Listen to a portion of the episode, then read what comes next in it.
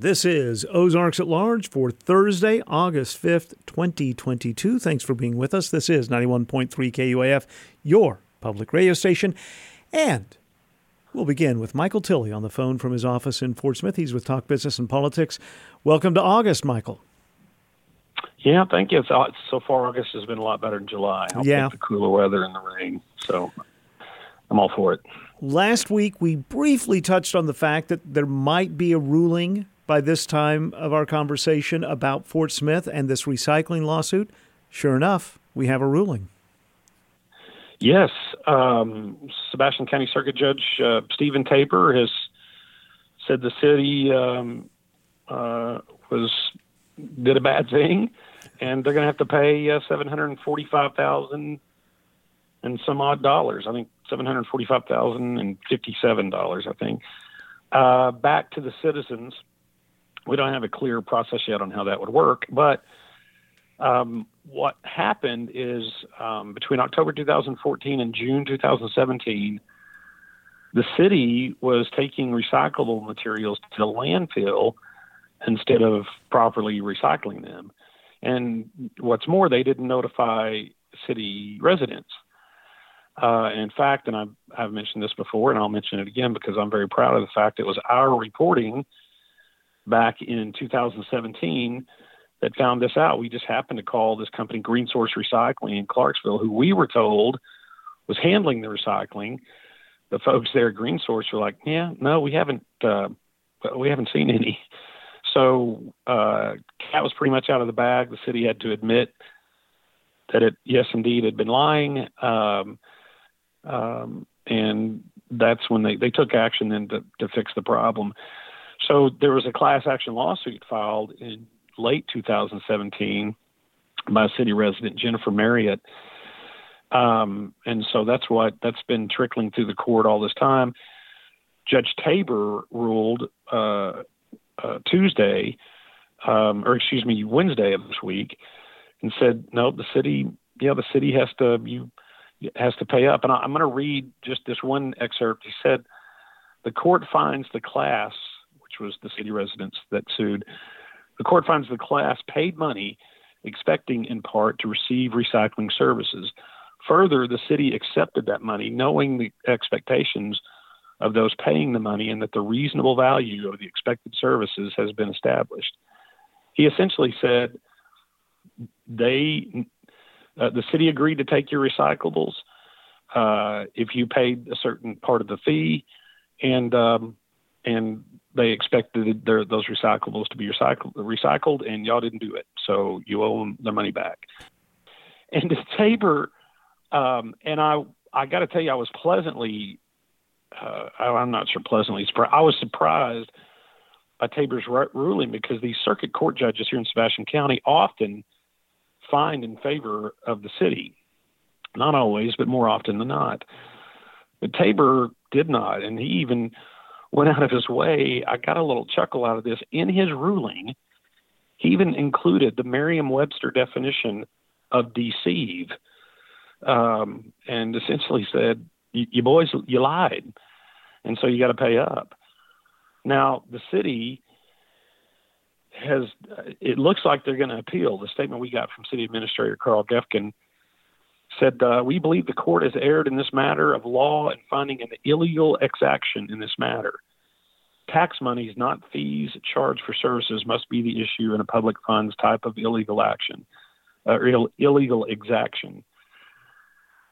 Kyle, I'm sure that means something, but um, I'm not surprised that the city is essentially arguing that how they collected the money while lying to residents provides them some cover. Um, I just, I don't know. I just uh, when the ruling was so clear, I, I somewhat expected, and maybe I shouldn't have. Maybe I was a little naive. I fully expected the city to say, "Okay, that's our medicine. We'll take it." But they're going to appeal, and I've also asked the city what their legal costs are in this matter, and what they might be on appeal, because no telling what the city's also spending. When maybe they should just say, "Okay, we screwed up, and we're going to pay the piper and move on." But doesn't look like they're going to do that. So you say they've indicated they're going to appeal, but they haven't formally appealed yet. the board will have to make that Yeah, uh, okay. decision. But, Yeah. he, but Geffken has, in his statement, he's encouraged them to appeal. Okay. Um, You're- you- stay tuned, kind of thing. yeah. Building permits in the Fort Smith Metro continue to uh, be kind of hot. Yeah, you know, um, we've had interest rates go up. Um, talk about you know things slowing down, especially in the housing market. Um, so you kind of think we're going to start seeing that, but not so much. Um, and we look at Fort Smith, Greenwood, and Van Buren, three largest cities in the metro. Their year-to-date total through July uh, is 287.2 million in building permit values. That's up a little over 57 percent. That's a good, healthy increase. And again, I want to stress that's a healthy increase in what was a pretty robust 2021. So they were up, you know, the, the permit values were up against what was already going to be tough comparisons, and they're blowing those out of the water. Of course, Fort Smith is the bulk of that. They've got about 223 million in permits so far for the year. That's up uh, almost 42 percent. Uh, Van Buren's permits are 56.6 million, up close to two, uh, 200 percent. They've had some big projects in Greenwood, uh, about 7.7 million. They're up almost 21 percent. So healthy increases across the board. Some of that, what we're seeing is just still some pretty large commercial projects in Fort Smith, including that ongoing 162, 165 million dollar expansion uh, at Mercy Health in Fort Smith. But but um, overall, I'm I, I think if you would have asked me for a percentage increase at this point in July, I might have given you a 10 to 15 percent, not a 57 percent. Well, you know, I, I can imagine ArcBest looking at those percentage increase and saying, "Wait, hold my beer. Let me show you what I've done." Yeah, hold my beer, but not while I'm driving this truck. right, hold my motor oil. Yeah, yeah, yeah. There you go. Yeah, their first uh, Art which again their largest subsidiary is ABF Freight, a less than truckload company, but they've also invested over the years and really built up their logistics division. But their net income in the first half of 2022 was 172 million. Uh, it's up 104 percent compared to the same period in 2020, 2021. The revenue is 2.7 billion. Uh, that's well above the 1.7 billion last year, and the company's on track uh, to post annual revenue above 4 billion for the first time in its almost 100 year history. So, I'd say they're doing well. Um, and so, and what we're seeing, Kyle, it, it, we've talked about it, is still the unwinding of just the global supply chain kink. I mean, when you had, you know, a billion billions of people their spending habits changed through the pandemic. We've never we've we've not had that in modern economic history, just that much disruption all at once across the globe. And so all that's unwinding. Um, but so, but here's an example of how it's benefiting um, f- companies like JB Hunt and ArcBest. So ArcBest tonnage shipped in the first half of the year was 1.7, roughly 1.7 million. That's up four percent that's not that big of a gain, but the revenue per shipment was up 22.3%. So that tells you that people are getting paid premium prices to get stuff moved. Um, their build revenue per hundredweight, which is a very closely watched metric for the company, it's a little kind of down in the weeds, but it was up almost 20%. Uh, and the revenue per shipment in their logistics segment in the first half of the year was up almost 24%. So those those increases in that build revenue and in the both in the in the trucking and in logistics just gives you a clear example of how much pricing power these truck trucking and logistics companies have uh, as we again as we continue to unwind the supply chain. We'll be studying the economics of the pandemic for a long time. Yes, I, I think it's. I'm a geek for that thing. I think it's fascinating, and I can't wait until some of these early research papers come out about how broad the disruption was and how much it completely changed spending patterns and that type of thing. Well, I can't wait till we talk again. That'll be a week from today on a Friday. Michael Tilley is with Talk Business and Politics. You can read about these items and many others at talkbusiness.net. Michael, thanks for your time. Hey, always a pleasure. Enjoy talking to you. Ozarks at Large is underwritten, in part, by the Walton Family Charitable Support Foundation. The Arkansas Times and the Arkansas Cannabis Industry Association present the Medical Marijuana Health Expo Saturday, August 27th from 9 a.m. to 5 p.m. at the Northwest Arkansas Convention Center in Springdale. Medical professionals, pharmacists, and local bud tenders will lead seminars on treating a variety of symptoms with medical marijuana. Details and tickets at centralarkansastickets.com. This is Ozarks at Large. I'm Matthew Moore. The closing exhibition and film screenings for Feed the Culture is happening Saturday night at TheatreSquared with the screening of four documentary films at the intersection of BIPOC communities and food. One of those filmmakers is Neba Evans, who I spoke to on the phone earlier this week. Neba got her bachelor's degree at the University of Arkansas at Pine Bluff and says one class in particular set her on the path of becoming a filmmaker. And I don't think we were doing what we were supposed to be doing in the class. Like personally, like other copy script classes that I heard of, like went over news, news writing, um, or article writing, like these different other things that we should be doing. But we actually were writing films. So I went into the class and she's just like, our teacher, her name was Mrs. Barnes, and she was just like, Yeah, y'all are gonna write your own screenplay and you're gonna film it and you're gonna edit it and you're going to be showing it at our film festival in the spring. And it was just like so crazy because I've never ever like did anything to the scale before. I didn't even know how to write a script, but she was just like, do what you want, pick what you want, give it to me by like the end of the semester. We'll work through it. And I'm just like, is this what we're supposed to be doing? like this is pretty weird.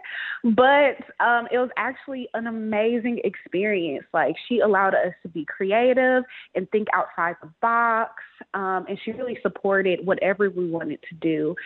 So it was absolutely an amazing experience. It was so difficult because I never filmed anything, I never edited anything before. It was kind of like a crash course into filmmaking, but that experience definitely like propelled my desire to want to get into filmmaking and create other films and to express not only my voice, but to share the voices of others as well. As you said, you're a HBCU grad. What impact do you think being at a predominantly black institution had on you and your perspective as a reporter and a filmmaker? I absolutely love that question. Thank you for asking.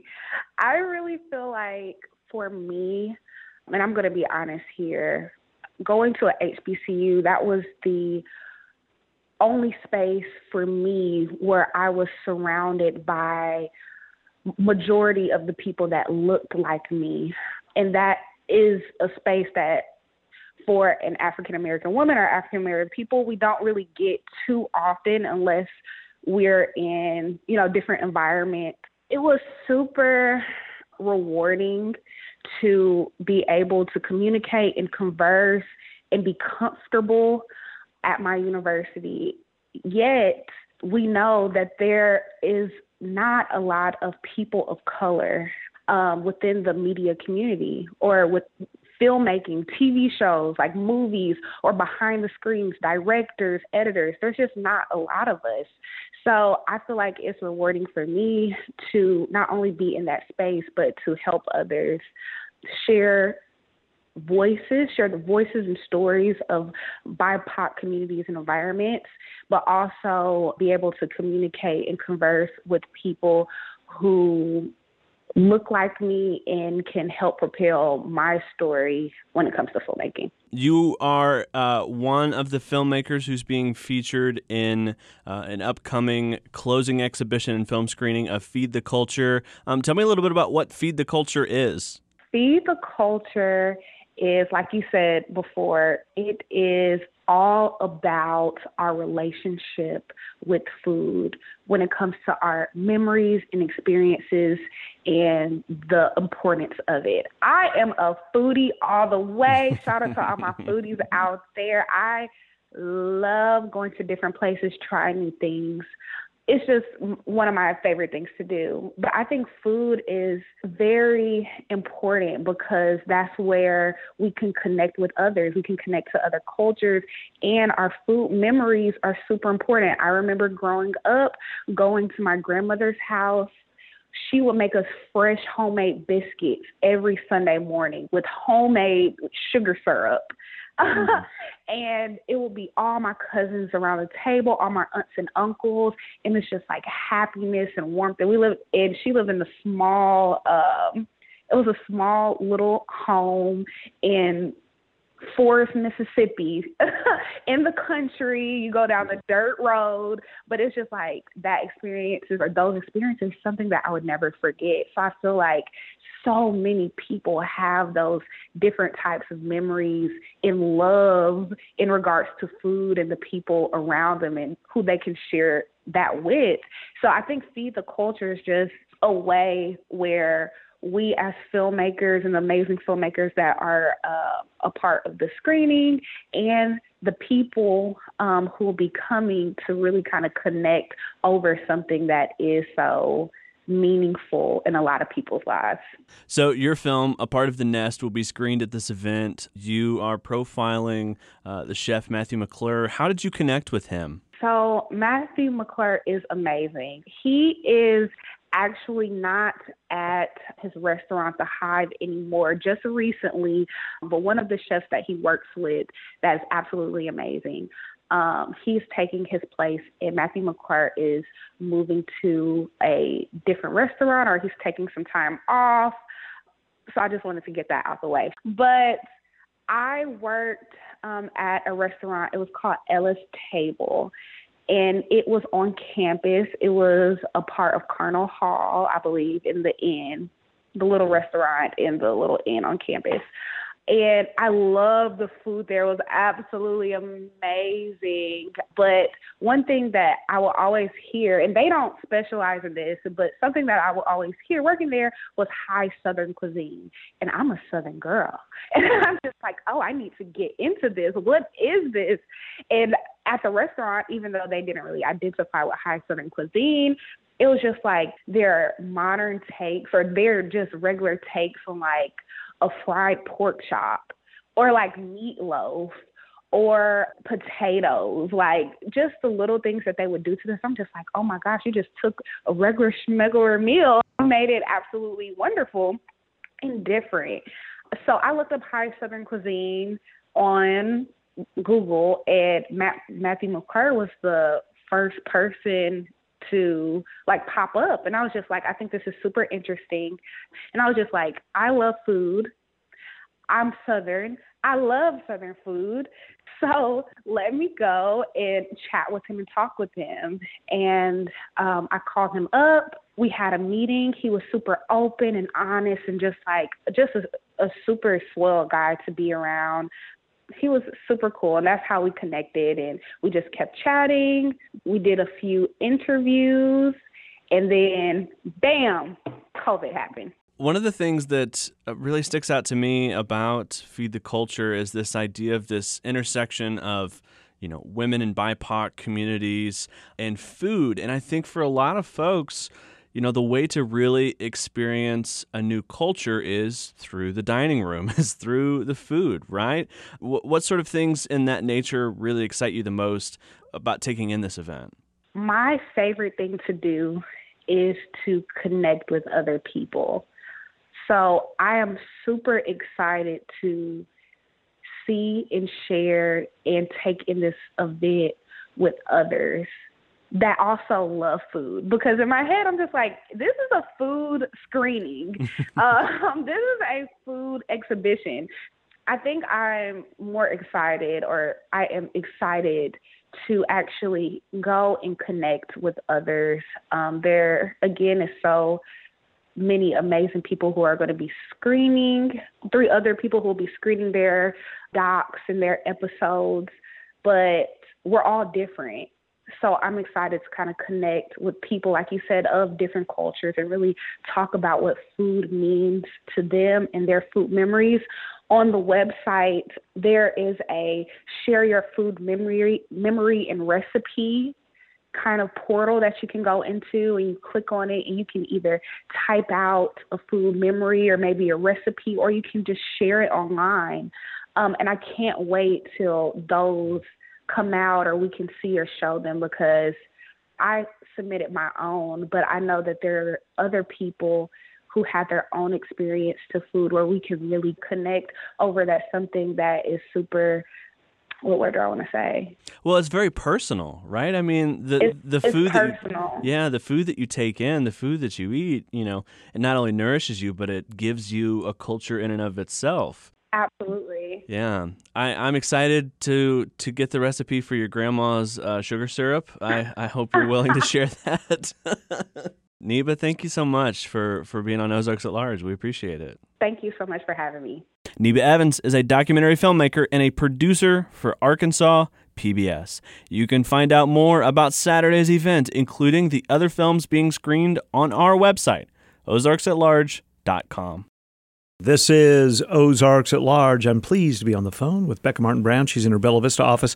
She's the features editor of the Northwest Arkansas Democrat Gazette. Welcome, Becca. Thank you, Kyle. This is a very short news segment. Okay. Okay. BB had her baby Wednesday night about 10 o'clock. We don't know if it's a boy or a girl yet, but it's healthy and up and swimming, and a whole bunch of people are very excited about this. I am going to guess that based on that description, BB is not a human being. No, BB is a hippo. Ah, where does BB live? At the Cincinnati Zoo. Mm. Okay, everybody got really excited five years ago because BB had a little girl who was born way early and weighed 29 pounds, and nobody thought she was going to make it. But even like the Cincinnati Children's Hospital stepped in to help Fiona be raised by humans. Mm-hmm. And Fiona is five years old and fine, and now Fiona's a big sister. Um, do you know how many uh, human beings are killed by hippos every year? None at zoos. well played. Next question. Okay. All right.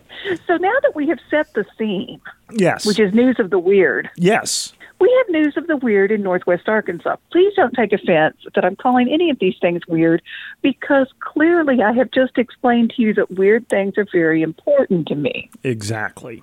The first one is a show at Arkansas Public Theater called Disaster. It's a jukebox musical, which by definition involves stitching together a story out of a set of songs. This time they're songs from the 70s, so the show includes All Right Now, and that's the way I've always heard it should be, and Hooked on a Feeling.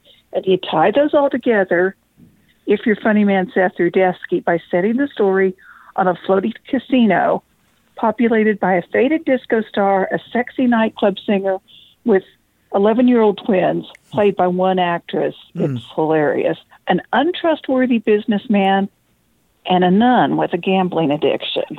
And before the show, they're showing clips from the really campy disaster movies of the 70s, like Airplane. The show's hilarious. The singing is fabulous. 8 o'clock today and tomorrow, 2 o'clock on Sunday, and again next weekend at Arkansas Public Theater at the Victory in Rogers, $25 and up. And then there's the Tontitown Grape Festival, which is weird only in that volunteers make 3,500 pounds of pasta every year for a festival that's been going on for 123 years. Yeah. Our summer intern, Mary Beth Camp, wrote a wonderful story about an 86 year old man, Henry Piazza, who remembers the Tontitown Grape Festival when it featured 25 cent outdoor movies and glass bottles of Coca Cola. The festival is today with the museum opening at 1 o'clock. The spaghetti dinners are tonight from 4.30 to 8.30. Queen Concordia crowned at 8 o'clock. And then tomorrow there's a run for the grapes at 7 a.m. and a kids run at 8 a.m. Music starts at noon and spaghetti dinners start at 4.30. Then there's a couple of weird things to look forward to. The Fayetteville Public Library is hosting Henry Rollins. Frontman for Black Flag, an actor and writer and performer. One might say motivational speaker in a mm-hmm. weird sort of way. I would And his topic will be libraries are punk rock. It's August 12th, and I think you know the person who's going to moderate this. That would be me. Yes, I'm incredibly, incredibly looking forward to this.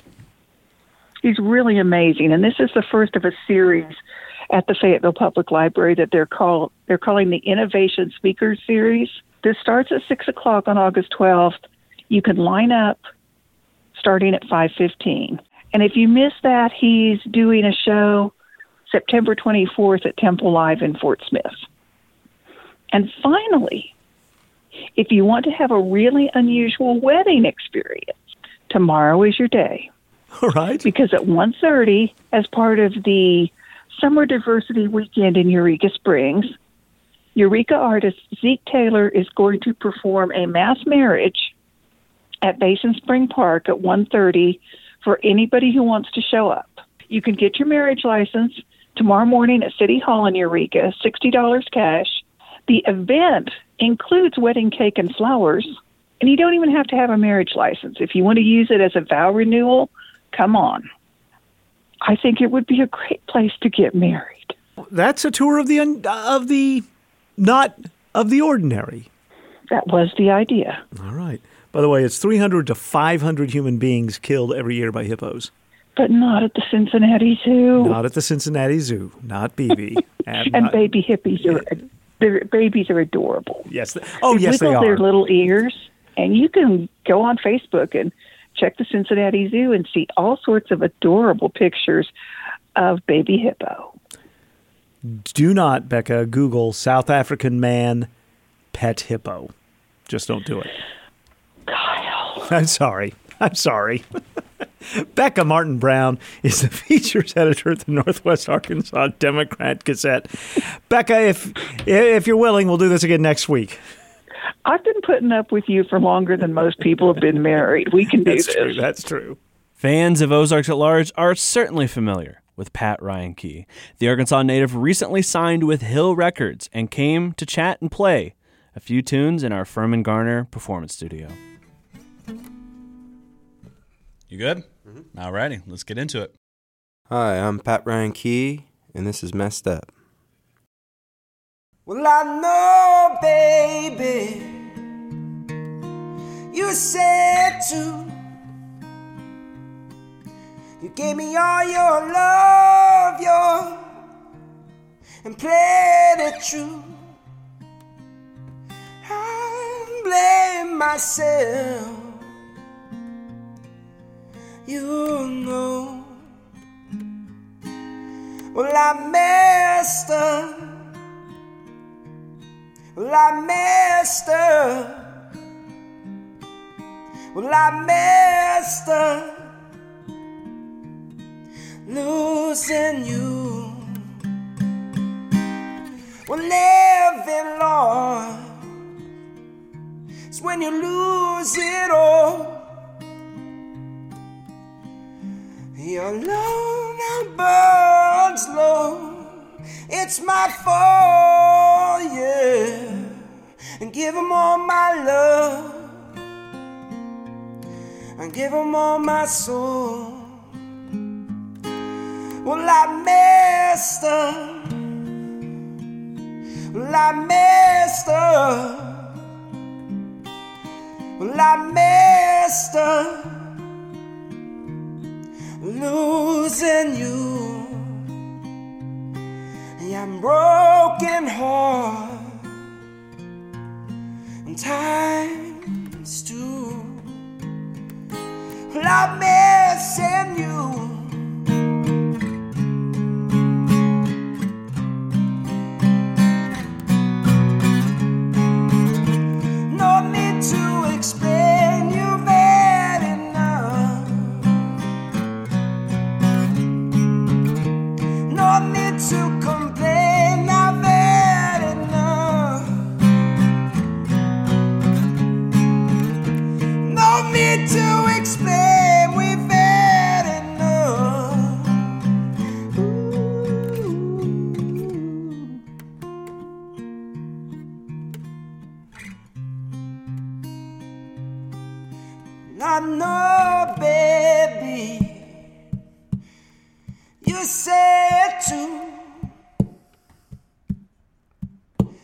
Your lonely burns low.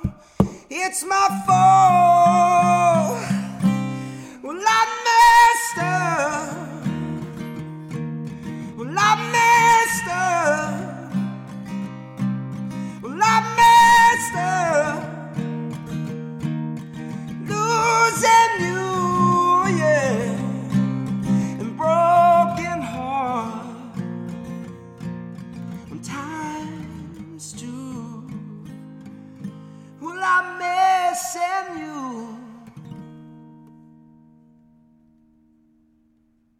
Fantastic. Pat Ryan Key, welcome to Ozarks at Large. Thanks for joining us. Oh, yeah, it's my pleasure. Something I love about your music is there is, uh, when I look at you and when I hear you, I, I- there's not a lot of lining up from me. and I mean that in the most genuine, nice way possible. Tell me about what kind of music did you listen to growing up that made that voice come out of that body? Man, I'll tell you, it's been a learning lesson, you know, because so when I, I remember when I first became like self-aware, uh, my dad was listening to a certain album nonstop, and Soundgarden had just released Superunknown.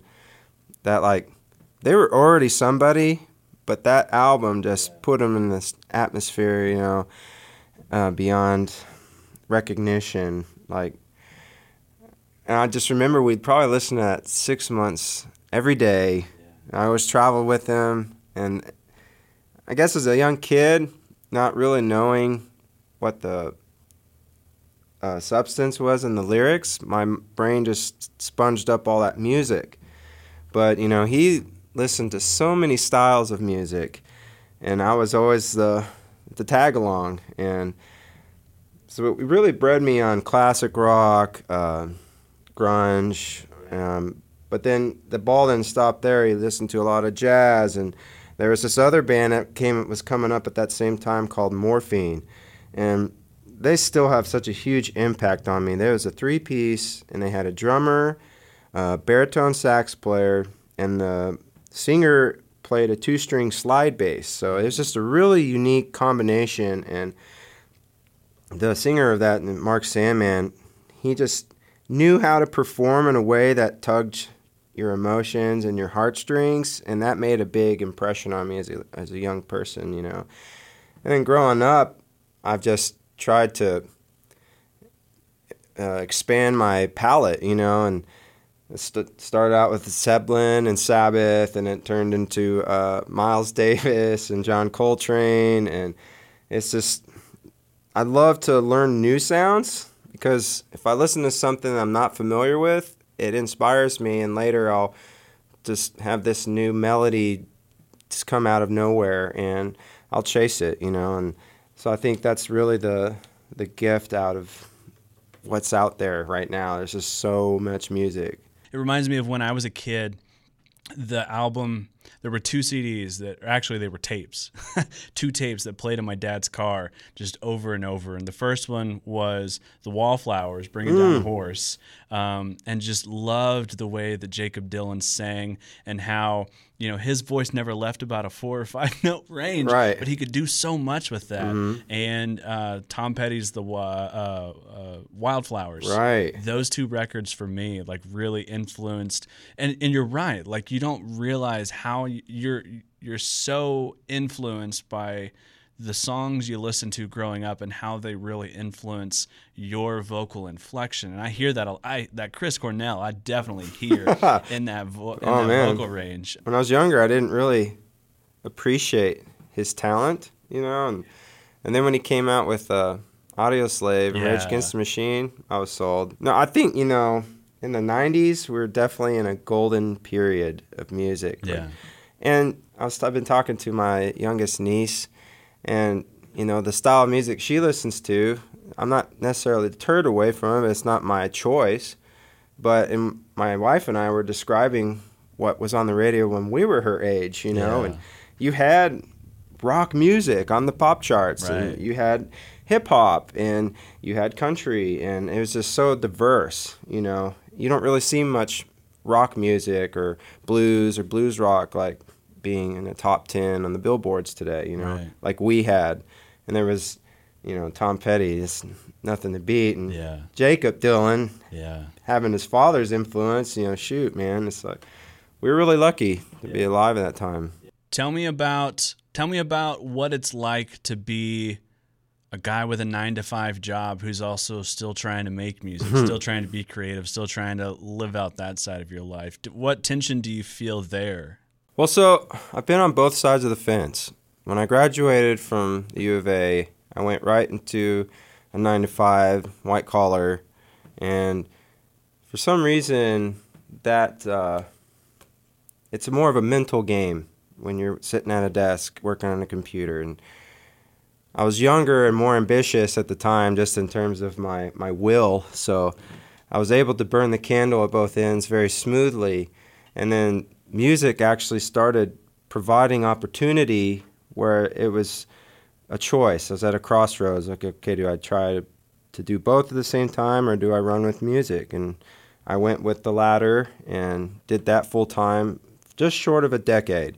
I was really, you know, hard on myself, but at the same time, I had so much more freedom because music can become a full time job. But COVID happened, and that kind of put the brakes on stuff. But however, it was kind of nice. It was like a blessing in disguise, you know. Unfortunately, for all the people who succumbed to COVID, that period in time allowed me to kind of step back and remind myself why I even started music in the first place. And it was be, to be a songwriter and a record producer. And so I took that little break, that time off to record and write more music. And during that time to where we are today from 2020, my priorities shifted, you know, and I definitely want to chase more of that content side and releasing more music. So I, I, I took a, the initiative and, and started a blue collar job. And it's been really beneficial in the sense that I'm wearing myself out physically, but mentally, I have all these ideas that can percolate during the day. Come home, you know, knock them out, run with the spirit, and it's been really uh, fruitful. And I'm, I'm so thankful to have been able to discover that and run with it. That's awesome. That's awesome. You got one more song for us? One more song. All right. So if you will, reintroduce yourself, give us the song title, and we'll go into it. This is Pat Ryan Key and my song Tempted.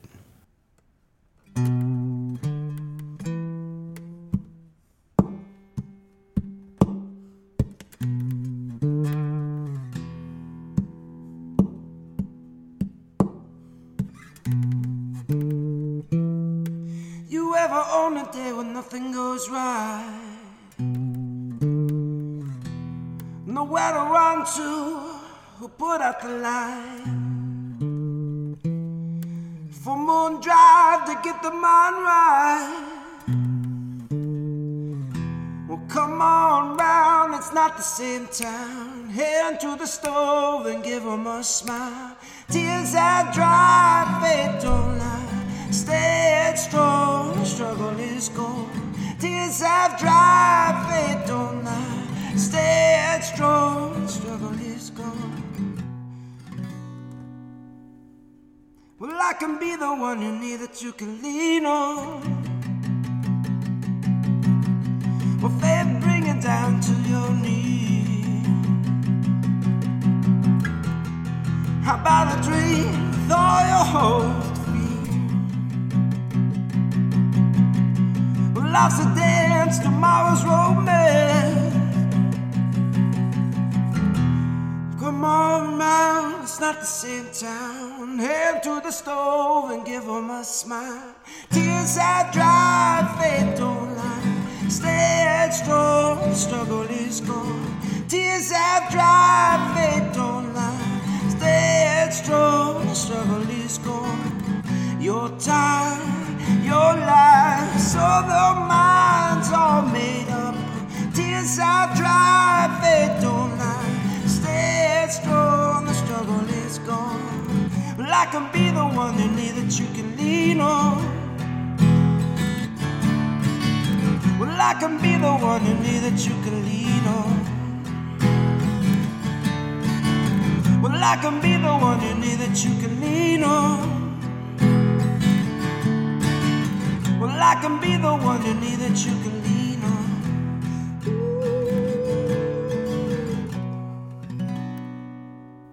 Pat Ryan Key played in the Furman Garner Performance Studio earlier this year. You can find more of his music at patryankey.com. This is Ozarks at Large. It's the first Friday in August, and for the first Friday in August, we are going to have a double feature of movies with Courtney Lanning. Courtney, welcome back. Kyle, thanks for having me and welcome to our double feature. You're probably not old enough, but when I was growing up, double features were a thing at the theater that I went to, especially on Friday and Saturday nights. Uh, which one do you want to start with? Let's start with uh, Prey. Okay, P R E Y. Right, not not the talk to God kind. Right, right. This is the there are kind of monsters kind. This is part of a Um, franchise. It is. Uh, I'm sure many of our listeners are familiar with Arnold Schwarzenegger's Predator. Came out in 1987, was a huge hit, was also lightning in a bottle. Mhm. Uh, they have tried numerous follow ups uh, with everybody from Danny Glover to Shane Black, and they all were quite terrible. Uh, so it's nice that we finally have a good one. And this is a prequel. This this is not a sequel. Is correct. So all of the Predator movies are set in quote unquote modern times. This one is actually set three centuries prior mm-hmm. in 1700s America. And instead of hunting commandos in the South American jungle, the Predator is hunting a Native American tribe. What did you like so much about it? You know, as as crazy as it sounds, this is almost like an artsy predator because the cinematography is so beautiful. I know it's set in the Great Plains, um, but it's it's filmed in Alberta, Canada, and so you have all these beautiful sweeping landscape shots of mountains and forests and plains, uh, and there's you know really good misty shots partway through the movie. It's just it's it's beautifully hand stitched. You mentioned that it's in the 1700s. It's uh, monsters going after an indigenous tribe. This is not the thing that Hollywood always gets right. Correct. And with the added pinch of salt that we are a couple of white people talking Yes, about yes, this movie, yes. I- I think it's a win for representation. Um, most of the stars in this film are Indigenous folks, including our main character. One girl who is trying to become a hunter herself, and she's the only one who seems to think that this predator is out there because she's skilled in tracking and medicine and axe throwing. And she recognizes, hey, uh, I've seen some strange ship in the sky. There's these big footprints that are so big they can't even be bear tracks. There's something out here, and, and she's got to convince her tribe uh, and then eventually defend her tribe from this predator that wants to kill all the tribe's warriors. I love the concept. You say the cinematography is beautiful. How much gore? How much violence? Lots. This is a rated R movie. Okay, all right. Um, it's it's in line with the original. Mm. Um, but you know the the good thing about it, every Predator sequel has had lots of gore. Mhm. That's the thing that they've gotten right. But unlike the others, this one pairs the gore with really smart writing and a really powerful lead. So not a kids' film.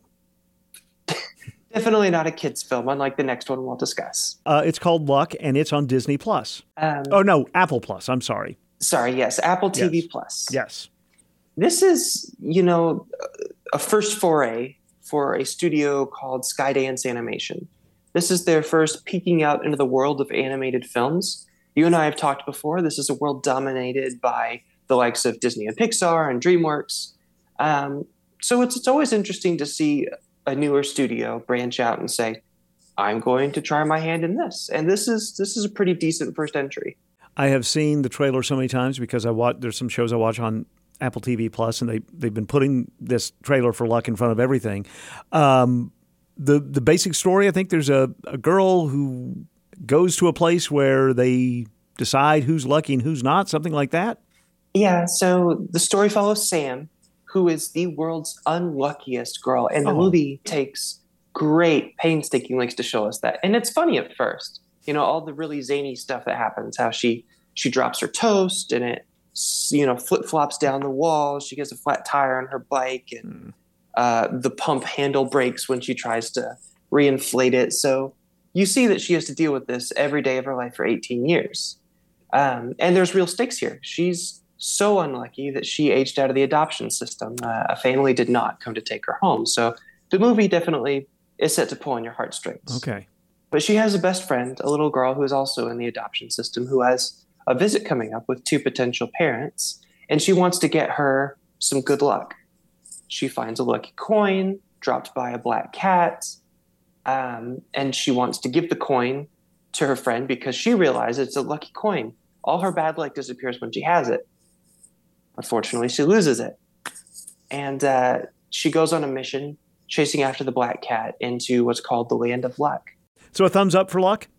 Or Yeah, yeah, thumbs up for luck. Um, if the film has a downfall, it's that you know the lore is it's a bit needlessly complex for for a kids movie. You're you're dealing with making good and bad luck. It doesn't need to be this complicated. Gotcha. That's that's the only downside for the movie. It could have been simplified just a little bit. All right, so Prey is going to be is on Hulu today. Luck is on Apple TV Plus today. There's some stuff in theaters today too. There is. Um, Brad Pitt has a new movie coming out, an action thriller called Bullet Train. He's on a bullet train in Japan. Uh, he's trying to steal a briefcase, and everyone's trying to kill him. What will you be talking to me about next week? Next week, I'll hope to review for you a new vampire movie out called Day Shift. What do we know about it? It's about a guy who is trying to pay the bills by hunting vampires and trading in the body parts for money. Well, uh, you can read full reviews of Prey and Luck in today's Arkansas Democrat Gazette. Courtney, as always, thanks for your time. Kyle, thanks for having me. In the background are the Anderson brothers on saxophone and clarinet doing a monk tune, Bye-Ya.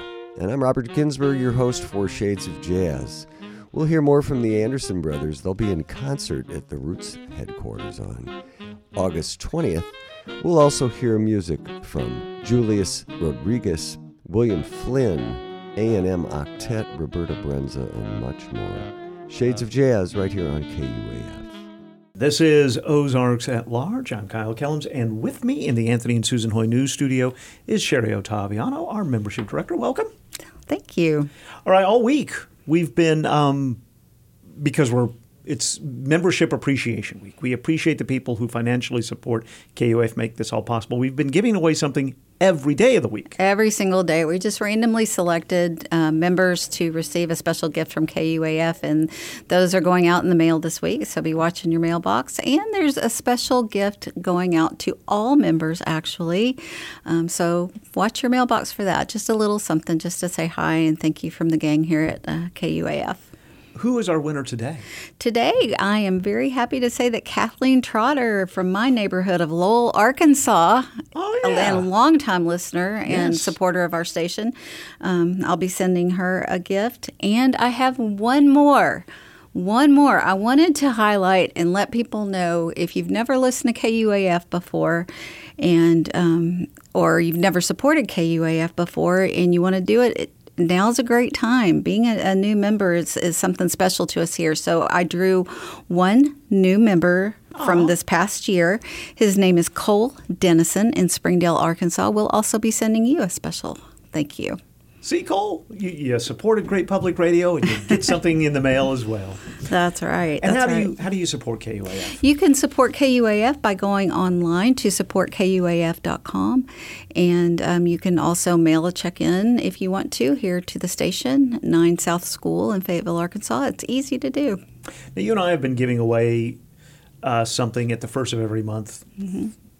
Well, for a couple of years at least. At least. It's been two and a half years or more. You're not going to help me do it in September, are you? No, I'm not. I'll be here for um, to volunteer, but I am actually retiring. First, congratulations. Thank you. It's it's bittersweet because um, I'm, doing that so that I can spend more time with my husband and uh, family, and uh, we have the opportunity to do it. So I'm going to take advantage of that. Um, and it's incredible just how quickly I became close with all of the coworkers here. And saying goodbye is definitely, um, even though it's for a happy reason, is a pain, a little bit painful. Um, but to borrow from Lou Gehrig, I know someone you're very familiar with. Um, I consider myself to be the luckiest gal on the face of the earth. Um, because I've had the opportunity to do a job that allowed me to be a part of serving all of our listeners and work with the best group of people in public radio. And I'm not just saying that because I've listened to KUAF in all different uh, public radio stations, and there's none like this. Um, but I believe in the work that we do here and that we do for our community, and I appreciate with all of my heart having had a chance to be a small part of it. Oh, so well said, Sherry. Thank you so much for everything you have done. Um, we're going to miss you, but you have promised that you will be coming back in to say hello. I, I've already said this is not the last time you'll see me. I'll just be volunteering. Yes, I want to point out you've also said you're not just going to pop in to say hello, you'll help us. Oh, We're absolutely. to this. Okay. Yes, yes. you have my number. You know where I live. Yes. well, um, I just want everyone to know I made a counteroffer that your family and your husband could work here. We wouldn't pay them, but they could, you could get close to them that way. That didn't that, that offer didn't go anywhere. No, understandably. no. Well, thanks for all the hard work you've done and being a great team member. We will miss you, but we will see you again. Absolutely. Thanks, Sherry. Love you, Kyle.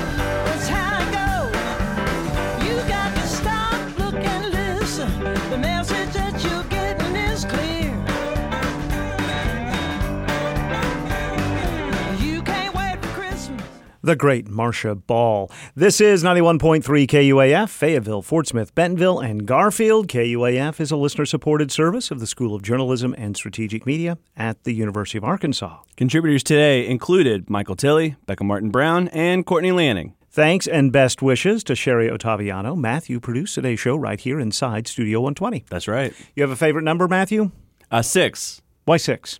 Uh, originally, it was uh, Stan Musial. Ah. Uh, and now I, it gets to be Bill Russell, too. There you go. Mine is five. Okay. George Brett. Uh huh. Still George Brett. Okay, that's All great. right. Well, the Kendrick Fincher Hydration for Life is leaning into lucky number 13 this Uh-huh. year. Uh, they are the foundation dedicated to promoting hydration and prevention of heat illnesses. They are adding this year a 13K bicycle ride and a 13K walk or run to the annual Race to Hydrate. That'll take place in October at Pinnacle Hills Promenade in Rogers.